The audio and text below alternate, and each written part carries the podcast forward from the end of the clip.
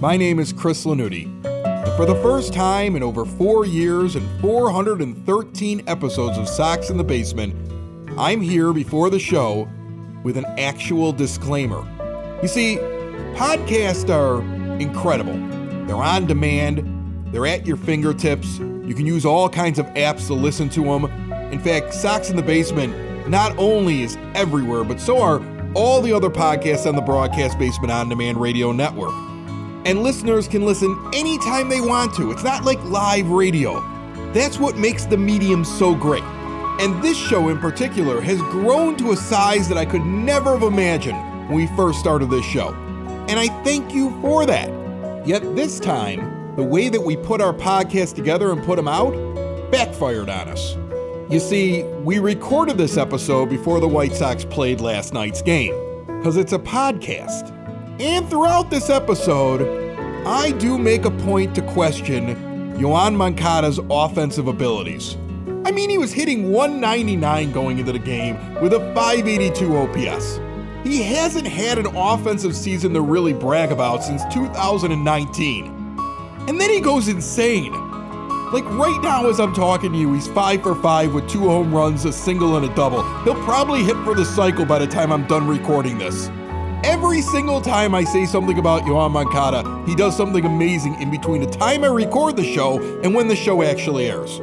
In fact, if me saying something negative about Yoan Moncada's hitting makes him actually hit, I promise right now, I will do a podcast trashing his offensive abilities every single day for the rest of the regular season and through the playoffs because if he hits like that, we're winning it all. Now, likely everything I say in this episode still holds true in the long run, but man, do I feel stupid. That said, I'm not re recording it because this is a good show. Is that good enough? We should just start now. All right, let's go. Man, I'm stupid. Where was that all year, Yoan? You're listening to Sox in the Basement, a production of the Broadcast Basement Limited, where every show is 30 minutes of good and comes from a basement bar on the south side of Chicago. Pull up a stool, pour a cold one, and join us right now for Sox in the Basement.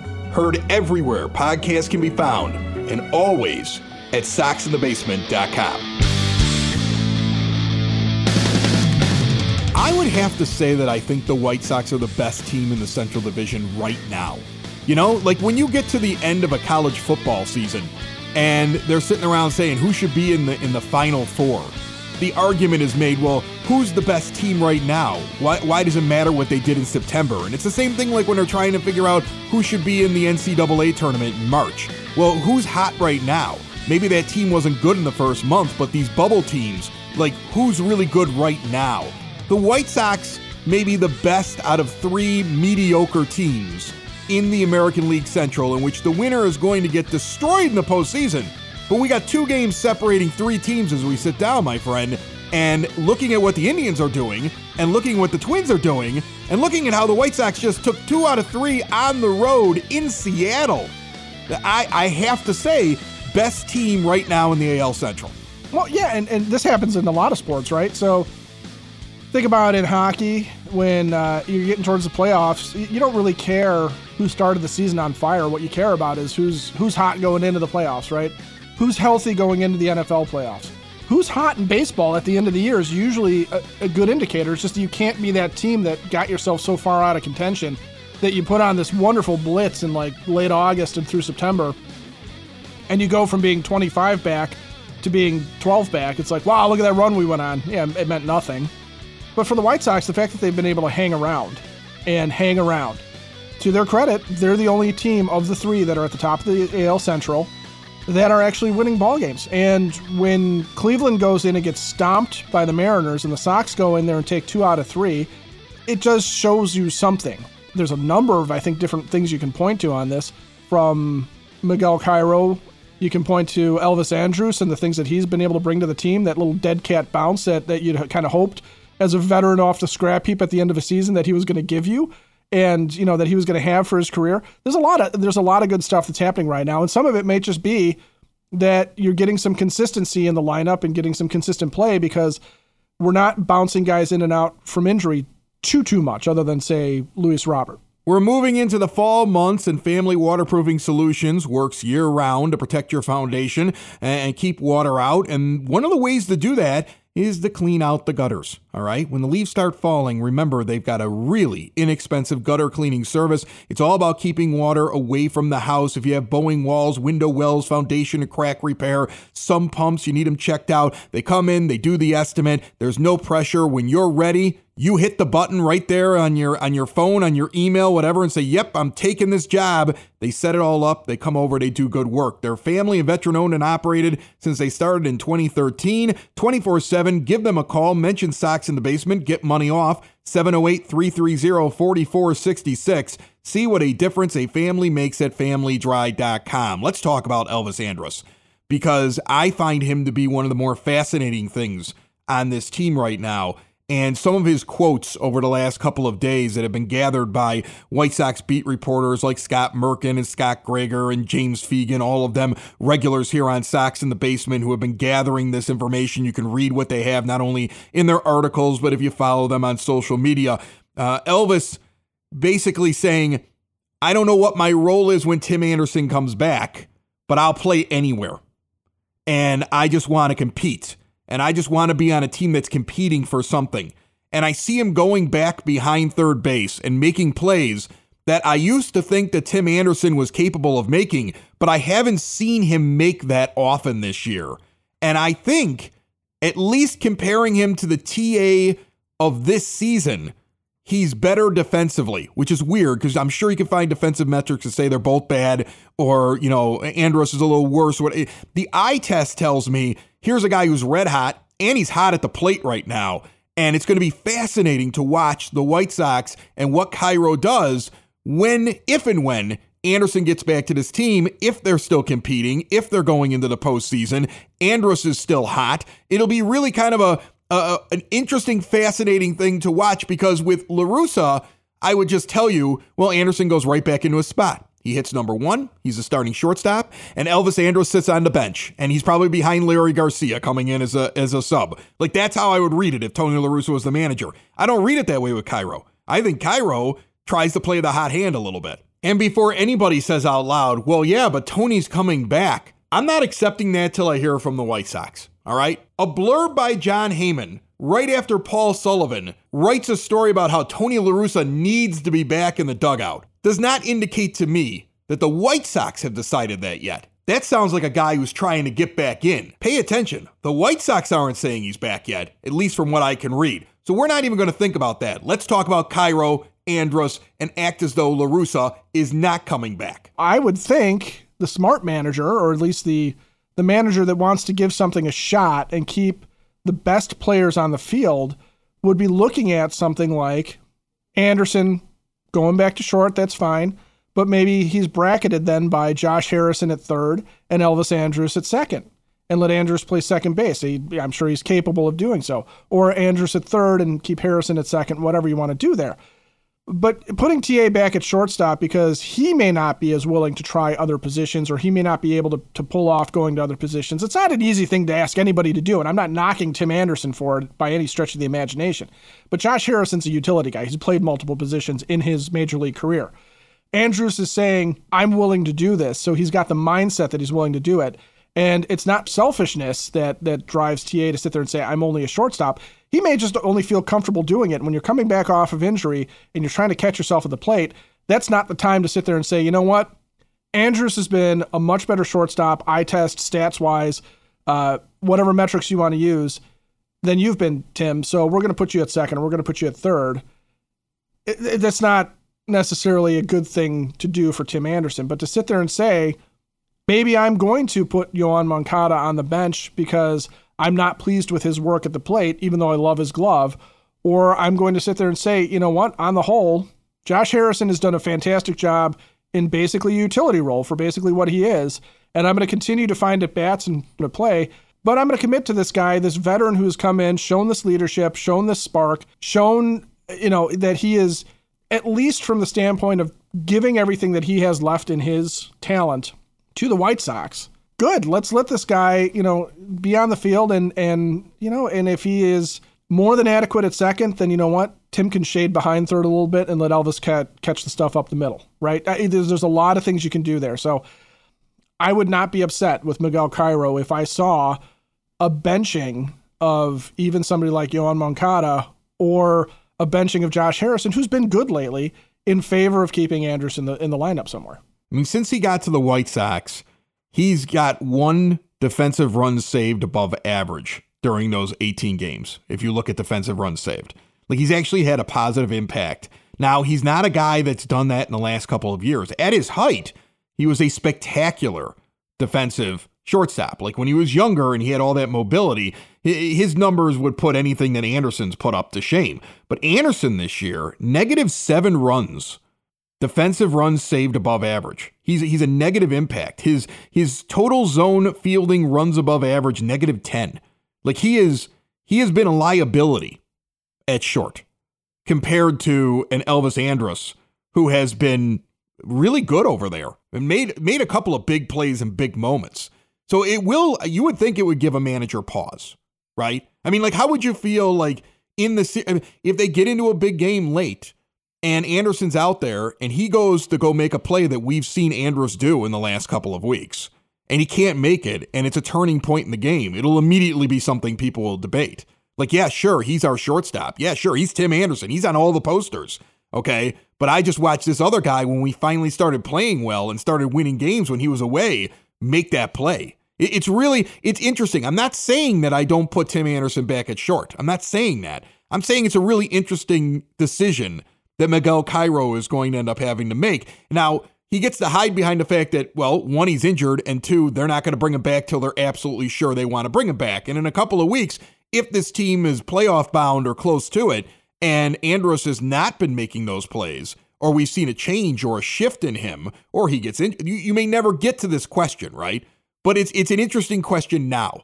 Like if all of a sudden he was knocking on the door today, how would you ease him in, and how would you play the two of them? Because I, I would hate to take Andrus out of the lineup while he's hot. I know over 162 games, he just he's not worth as much as a player with his bat and everything. I get that, but you also look at it and say, man, this guy, veteran, comes in, wants to win, doing some big things late in games.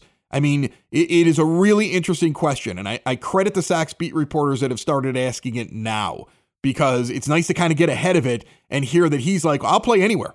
Whatever they want me to do, I just want to play, right? And and he's a guy who's earning at least a spot somewhere, but that means somebody else is losing playing time if he's still playing the way he is. Well, and in an ideal world too, you you do have that situation where it's you know the guys that are playing a lot like like Romy Gonzalez, you just don't see him anymore, right? He goes down, he's he's sent down to make room for TA to come back.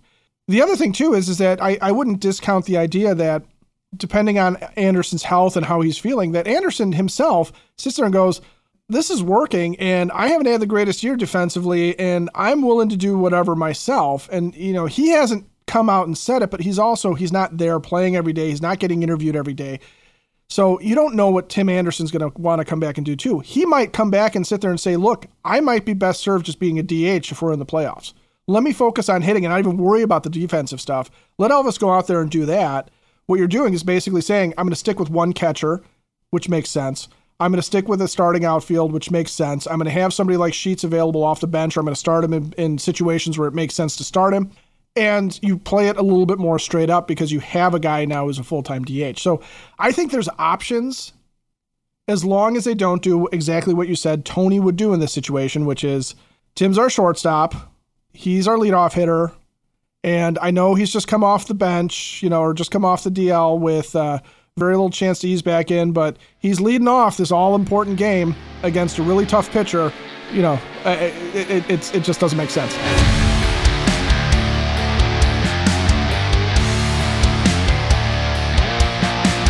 If you're heading out to the ballpark and you're looking for a good time, Get over to Cork and Kerry at the park, 33rd and Princeton, in the shadow of the ballpark. It is the perfect place to pregame before a White Sox experience, okay? One, you're right there.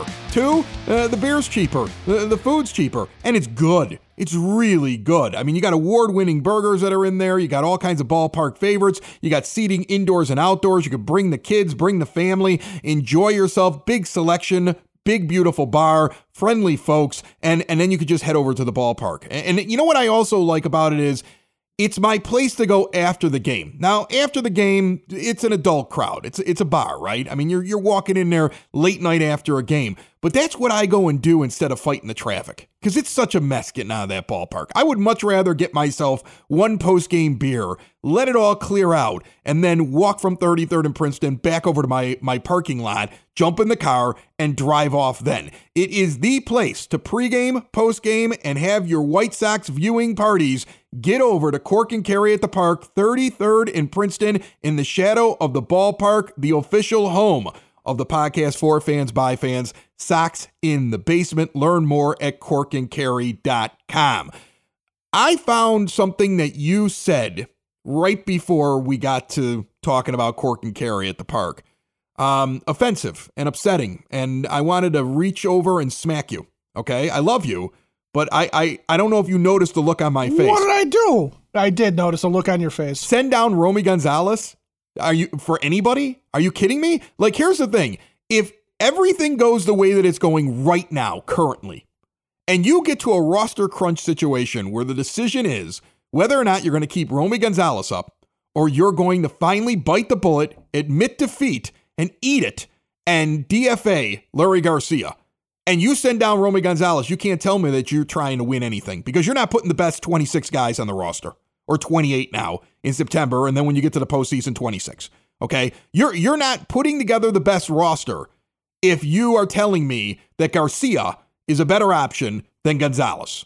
Gonzalez is better at the plate. He's better defensively. He's a spark. I'm sorry. I know there's Leury Garcia fans out there, but here's a guy that should have never been given a three year, $16.5 million contract that is going to hang on this team like an albatross until somebody finally admits he ain't worth the money. You screw that up and move on. When the new GM gets in there, because I still think that's going to happen. I really do. I, I, I, even if they make the postseason and let, if they get spanked in the first round, I don't know how you can keep the, the guy who's putting this roster together in the position that he's in the new one would come in and get rid of him immediately.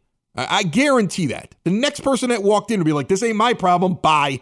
Because Romy Gonzalez is a better player. So you you upset me there. And if I if I look like I wanted to kill you, that's why. Because I I hate that take. Okay? Let's start playing the best players. Let's take the guys that are the best players and put them on the field and win. I don't care about how much money you're making or, or what's I want the best players. I, I, I understand your point, but he has my children. is your children, Leury? I, I can't confirm or deny that, but he has my children. I'm watching, and Romy's a better player than Leury Garcia. There's no doubt about it.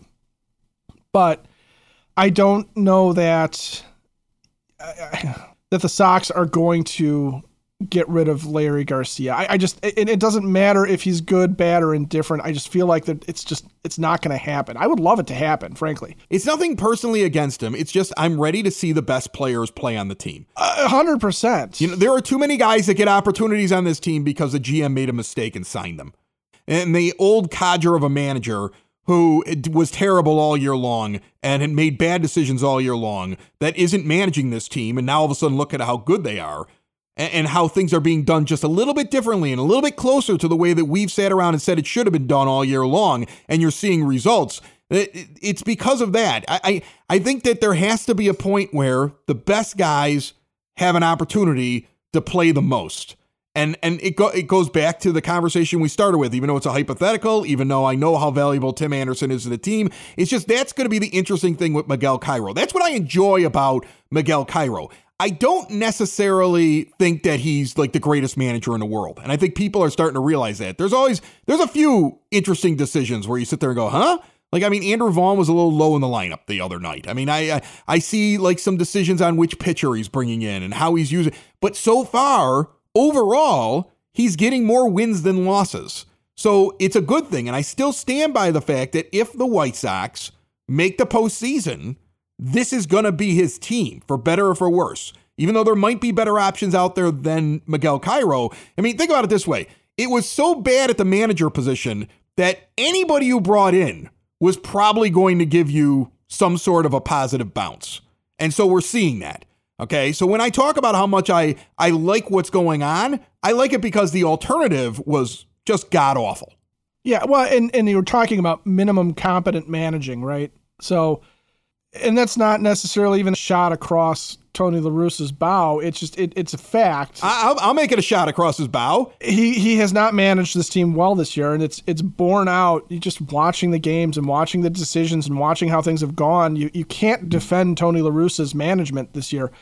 Miguel Cairo is making better choices, partially because the bar was set so low, but also he's engaged. Is Miguel Cairo a great manager in the making? It's hard to say. He's also a rookie manager right now, right? So this is his first stint managing in the major leagues. And so any rookie manager is going to make some questionable decisions or mistakes, or he's going to have some thoughts that aren't going to pan out. He's going to learn, right? He's going to learn about this team a little bit and he's going to learn, uh, you know, how he wants to approach things or what works for him in certain situations. I think you would see marked improvement in a Miguel Cairo from ending the season on the bench as the manager of the White Sox versus giving him a full season from start to finish. Because that's going to be a better test is how would he do? How did the 2023 White Sox do under the leadership of Cairo versus how do they do at the end of the year? But I do think, you know, back to kind of the overall conversation about making these tough decisions, you know, we're talking about Leury Garcia and the front office having to make a tough decision. But if you're talking about making a lineup choice, what do you think Miguel Cairo does with somebody like Yoan Moncada, who has not performed at all at the plate at all this year and continues to not perform? Does he sit your star third baseman down? Sox in the Basement listeners, do the hard work. And if you're a hardworking man or woman on the South Side, you need to be outfitted properly. And that's why you should visit Red Wing Shoes in Evergreen Park, New Lenox, and Geneva. A work boots specialty store that carries sizes from 6 to 16 and feet as wide as 4E. A 115 year old company that came out of Red Wing, Minnesota. And one of its largest stores in the entire Midwest is in Evergreen Park, Illinois, ever since 1976 six. When you're on your feet, the footwear is everything. So why not get an expert fitting? They warranty, repair, and offer free conditioning with laces. And they also carry Carhartt work clothing as well. Located at 3347 West 95th Street in Evergreen Park, Illinois, at 208 East Maple Street on Route 30 in New Lenox, or at 1749 South Randall Road in Geneva. Visit them today. You work hard. You've earned it. Red Wing Shoes. I'm trying my hardest this show. I'm sure you can tell by now. Trying my hardest not to talk about the Tony La Russa thing. The Paul Sullivan article, we need Tony back in the dugout. What what the heck is that? And then and then it's followed up by Jon Heyman in the New York Post. And it's one of those things where he's writing multiple blurbs in the same article talking about Tony's okay and could rejoin the team very soon. And it's really interesting the timing. Well, it's also interesting that he has to put a line in there basically saying the White Sox have not said anything officially about this. So, where's he getting the story from? But I find it really interesting that Dave Stewart's going to have his number retired in Oakland, and his longtime manager has been planning all year to be there. So now you have a guy coming around the team that the team, or at least some people in the team, may want to have just kind of stay home and rest for the rest of the year, you know? Take care of yourself. Start thinking about whether or not you want to be a manager anymore, Tony. But he's going to come to the celebration, and the visitors' dugout is going to have the White Sox in it. Like, how do you keep them away? I feel like an awkward team meeting, or hey, coach, are are you back? Like, like some weird things may happen there, we're not going to get to see it. We can only kind of think about it. But I have a, a crazy conspiracy theory here that Tony wants back, and this is his way I don't know for sure, of just kind of inching his way back and then he's just going to show up like, hey, I was over here for the Dave Stewart thing and I figured I'd just kind of wander over and take over as manager. You guys good? Miguel, slide down a little bit. Just slide down a little bit over. Just move. Just just move a little bit off to the side. I'm the manager again. What a dysfunctional team. If Tony La Russa comes back, what a dysfunctional team. This wild conspiracy theory was brought to you by the Village of Lemont.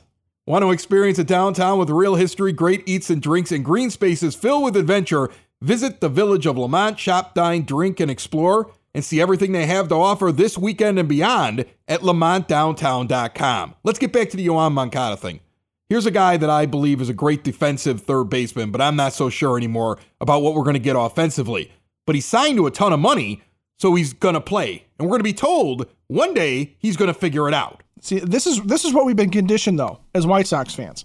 Over over the last 40 years, I would say as White Sox fans, we've been conditioned that if Jerry is willing to shell out the money for him, the guy must be worth something because he doesn't shell out his money for just anybody. Well, eh, you know what? Everybody misses on some.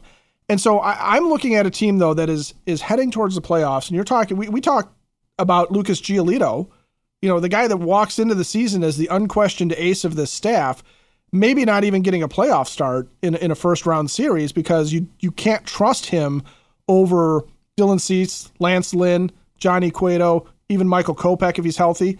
It's the same thing for Moncada. I mean, at what point would you would you be upset as a White Sox fan to sit there and say, I'm going to install Romy Gonzalez, who's hitting 294, who's got a respectable OPS. It's a smaller sample size. I will grant you that. But I'm going to put him at third base, or I'm going to put Josh Harrison at third base, who has been playing better in the second half.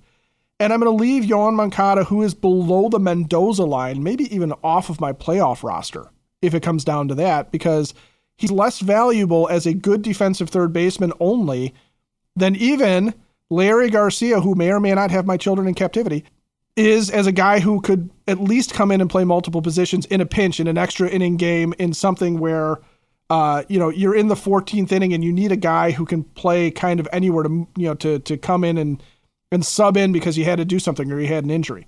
So, uh, yeah, Rick Hahn needs to be looked at for that. But really, also, I don't know what Rick Hahn does with Yoan Moncada because you committed to him when he's one of the best prospects in baseball, and at one point the top prospect in all of Major League Baseball. And now you years later understand what he is, but what's his market even? So Oh no, you're stuck with him. You're stuck with him. When the when this season ends, no matter if it's good or bad, uh, no matter if they make the postseason or they don't. And remember, I mean, like even as we're sitting here talking, even after a, a really solid series where they take two out of three against the Mariners, they they're still only a game over 500. Uh, sure, they're going into this series with Oakland, but I don't know how it's going to go because I can't get my hopes up too high because of the amount of disappointment that's happened this year. I'm hopeful. There is plenty of bed that they could poop. Oh yeah, I, I mean, I, I want the best for them. I'm hopeful. I, I I watch with anticipation, but I also am guarded at this point when I watch them because I, I've been hurt so many times this year by this team. But no matter how it ends, when you go into the offseason, that's a guy that even if you are disgusted with what he does at the plate, if you don't like something about him, you're not moving him because nobody's taking him. You would need to find a GM that's like, oh, we know how to fix that. White Sox are just stupid. And then if you make that trade, you're going to feel dumb because he's going to be good all of a sudden because somebody knows how to fix him. I don't know if that's the case. I think uh, the the White Sox plan has to be we've got to figure out how to get this guy going at least at a rate offensively that he's acceptable. You know, with that defense, he doesn't need to be a star. He just needs to be a guy that when he comes up in the in the seventh, eighth, or ninth spot, that he's productive. And you have to start building your team with the understanding that he is not a middle of the order guy. And likely not a guy that you could put in the two spot. I saw him thrown in there the other day oh, by no, Cairo. No, no, no, He's more of a defensive third baseman, and then you have to find the offense someplace else because a lot of teams get their offense from third base, and you're not going to get the kind of offense that you always wanted from Yoan Moncada at third base. It's a team building issue because you've invested a lot of money essentially for a defensive player. And that's not to say he's never going to get a hit or have a walk off hit like we've seen this year. But overall, when you look at the scope of his season and, and how he accounts for wins above replacement, he's definitely doing with the glove instead of with the bat. And you've invested money in that. So then when you build your team, you have to think that way. The worst thing the White Sox can do at this point especially going into this offseason and in the offseason, whoever's in charge, is to look at guys through the prism of, well, we think that they're this, even though they just showed us over 162 games that they're that, right? Like you have to know what Yasmani Grandal is at this point. You have to know what Yoan Moncada is at this point. You could sit there and say, wouldn't it be great to move a player? But like I've said before, the only people that you're going to be able to trade are people that would be valuable to another team. And with that contract on Moncada, I don't think so. It's the same thing with Grandal. Like if you're not happy with Yasmani Grandal and you get to the end of the year and you go, eh, I don't know. I don't think this guy is a plus for us at the catcher position in 2023. you also have to find somebody that thinks that he's a plus for them at the price tag that he's at, which I think is about $18 million. So if you're building a team in 2023 and beyond, the most important thing is understanding what the player is. If the Sox are still sitting there at Sox Fest telling you that Yoan Moncada is something other than what you watched this year, that's when you become afraid for the season. If you start hearing, oh, that's it's only been a couple of bad years, he's going to bounce back, and they aren't accepting of the fact that really since 2019, this has not been a guy that I've relied on a lot at the plate, then you, that that's when you start to be concerned about the direction the team is going in. If you hear them say things like, you know, Yoan gives us great play at at uh, at third base, he saves a lot of runs. We think he can contribute a little bit more this year. He's been working on stuff, but we added more power in other positions in our lineup because they have an understanding of what he is. Then it, it, it softens that blow and it shows that they at least understand their personnel. I think that's the one thing that probably drives me the nuts the most about the White Sox is a lack of understanding of their own personnel at times and equating the dollars that were spent on the player for what is expected of the player even if anybody can look at the players, take the dollars out of it, and say, well, this guy is this and this guy's that. Or even the desire of the player, right? Like the Andrew Vaughn, Gavin Sheets thing, or Jake Burger is another example, right? All three of those guys over the past couple of years have said that they are committed and they want to, for example, in the case of Sheets and Vaughn, become good outfielders. They're not that at least not yet, but there's a point at which you sit there and say, well, when's yet going to come? Okay. And it's the same thing with Jake Burger sitting there going, I know second base is wide open and there for the taking, but if he just doesn't have the defensive chops to do it, it's not a knock on Jake Burger. He just, you know, not everybody's a second baseman. Not everybody has the, the range to be a middle infielder. And the guy's been through, you know, absolute hell with his body over the past couple of years. So you can you can sit there sometimes and I think watch the White Sox go, Gavin's such a great kid and he really wants to be an outfielder. I'm going to let him try and do it. You know, I'm going to I'm gonna, I'm going to convince myself that Gavin is a is a solution in right field because gosh darn it, he's he's just he really wants it. He really wants to try. I mean, you know, at some point if you're a parent and your kid really wants to play guitar but has absolutely no idea how to carry a tune with one, and has no rhythm and no ability to hear notes or anything like that, you just sit there and go, you know what, kid? Maybe take up smoking weed and playing video games. it's just going to work out better for you. Don't do that, kid.